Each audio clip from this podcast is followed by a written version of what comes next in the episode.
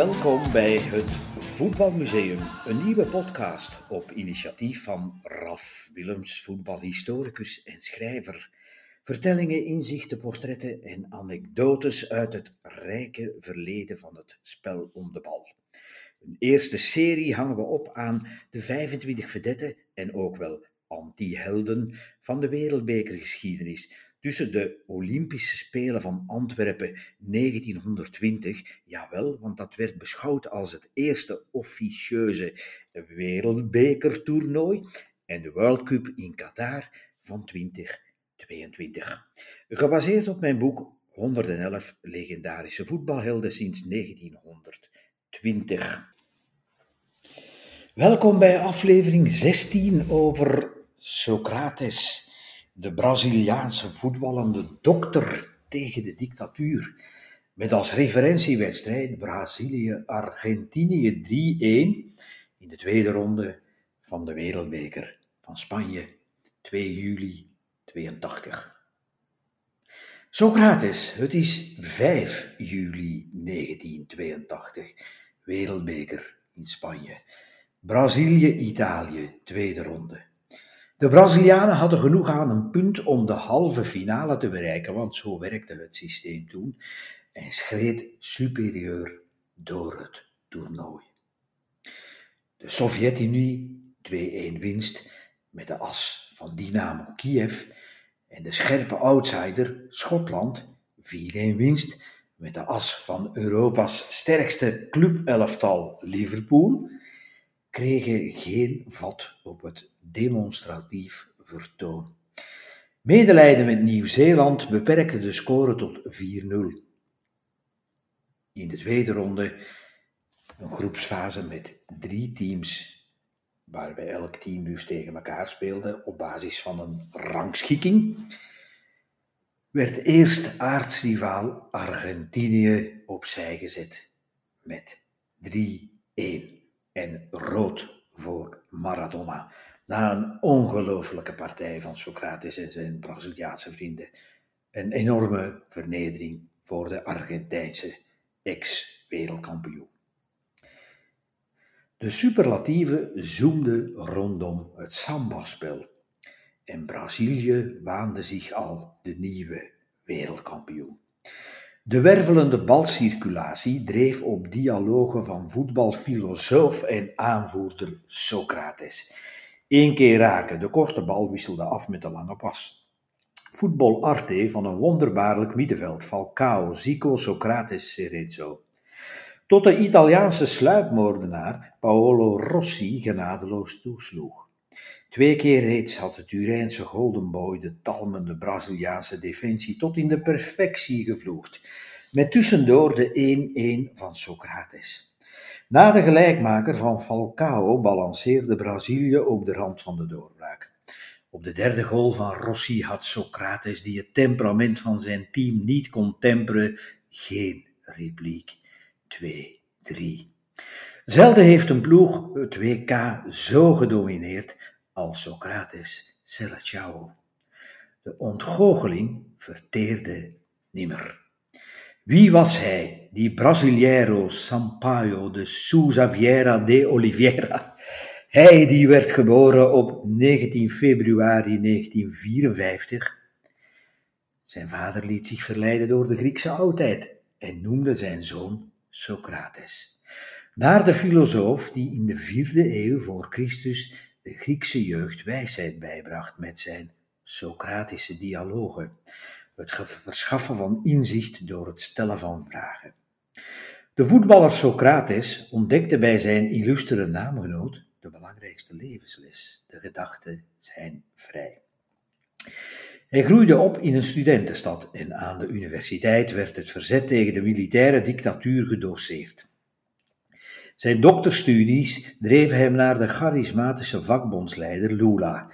En die stimuleerde met zijn arbeiderspartij PT, Partido de Travail, de studentenstrijd voor mensenrechten en tegen de schrijnende armoede.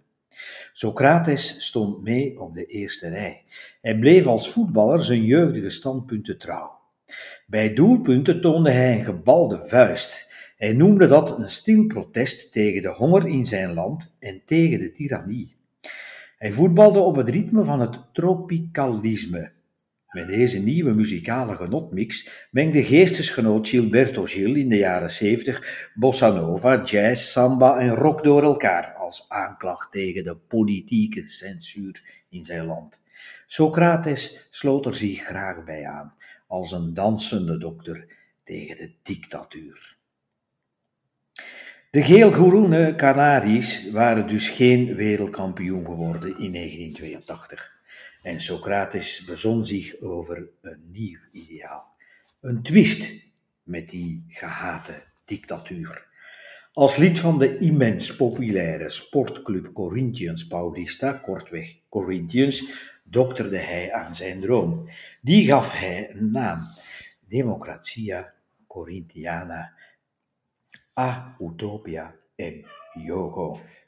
Dat was ook de naam van een boek waarin hij vertelde over het merkwaardige proces van een beweging voor burgerrechten vanuit het voetbal in een land dat sinds 1964 kreunde onder een hardvochtig militair regime. Ik citeer hem, opende aanhalingstekens.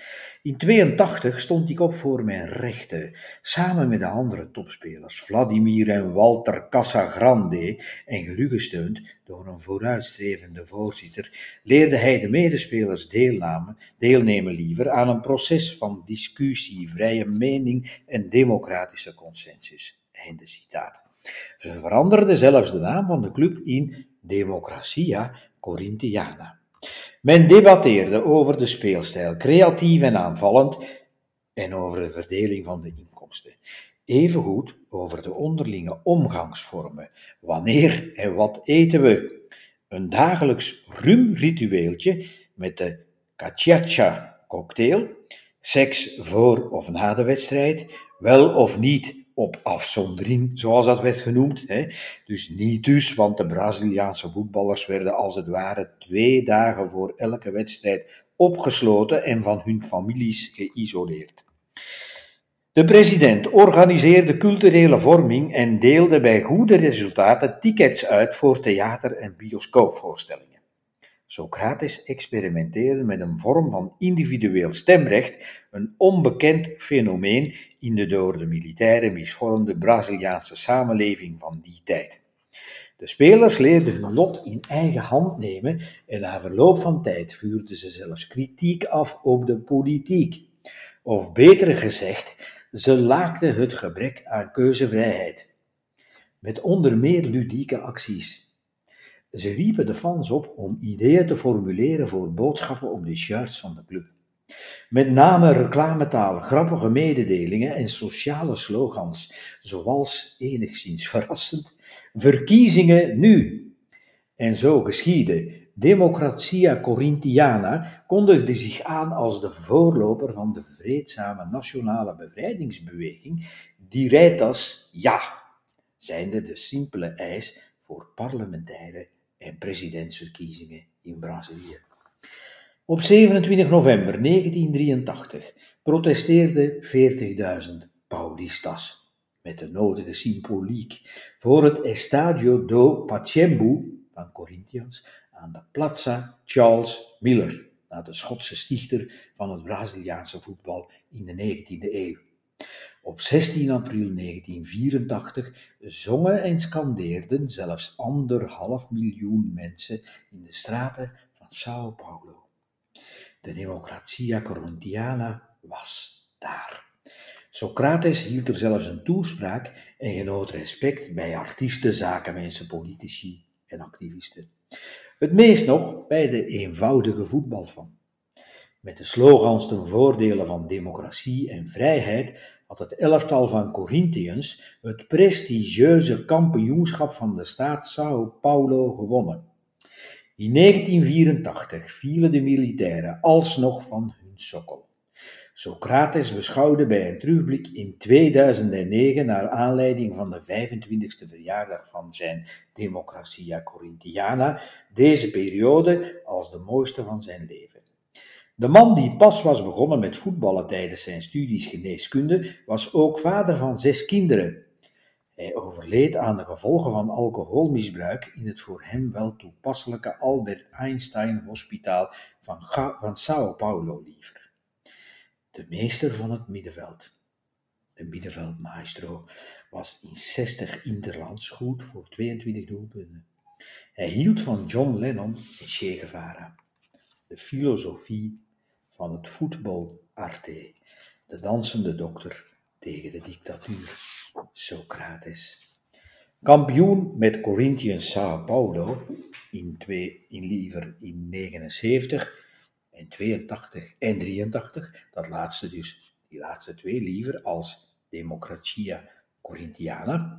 Met Flamengo Rio de Janeiro in 86. Hij verloor met de nationale ploeg van Brazilië in 82 de finale van de Copa America en werd daar ook derde in 79. Hij werd uitgeroepen tot Zuid-Amerikaans voetballer van het jaar in 1983. Geboren op 19 februari 1954, overleden op 4 december 2011.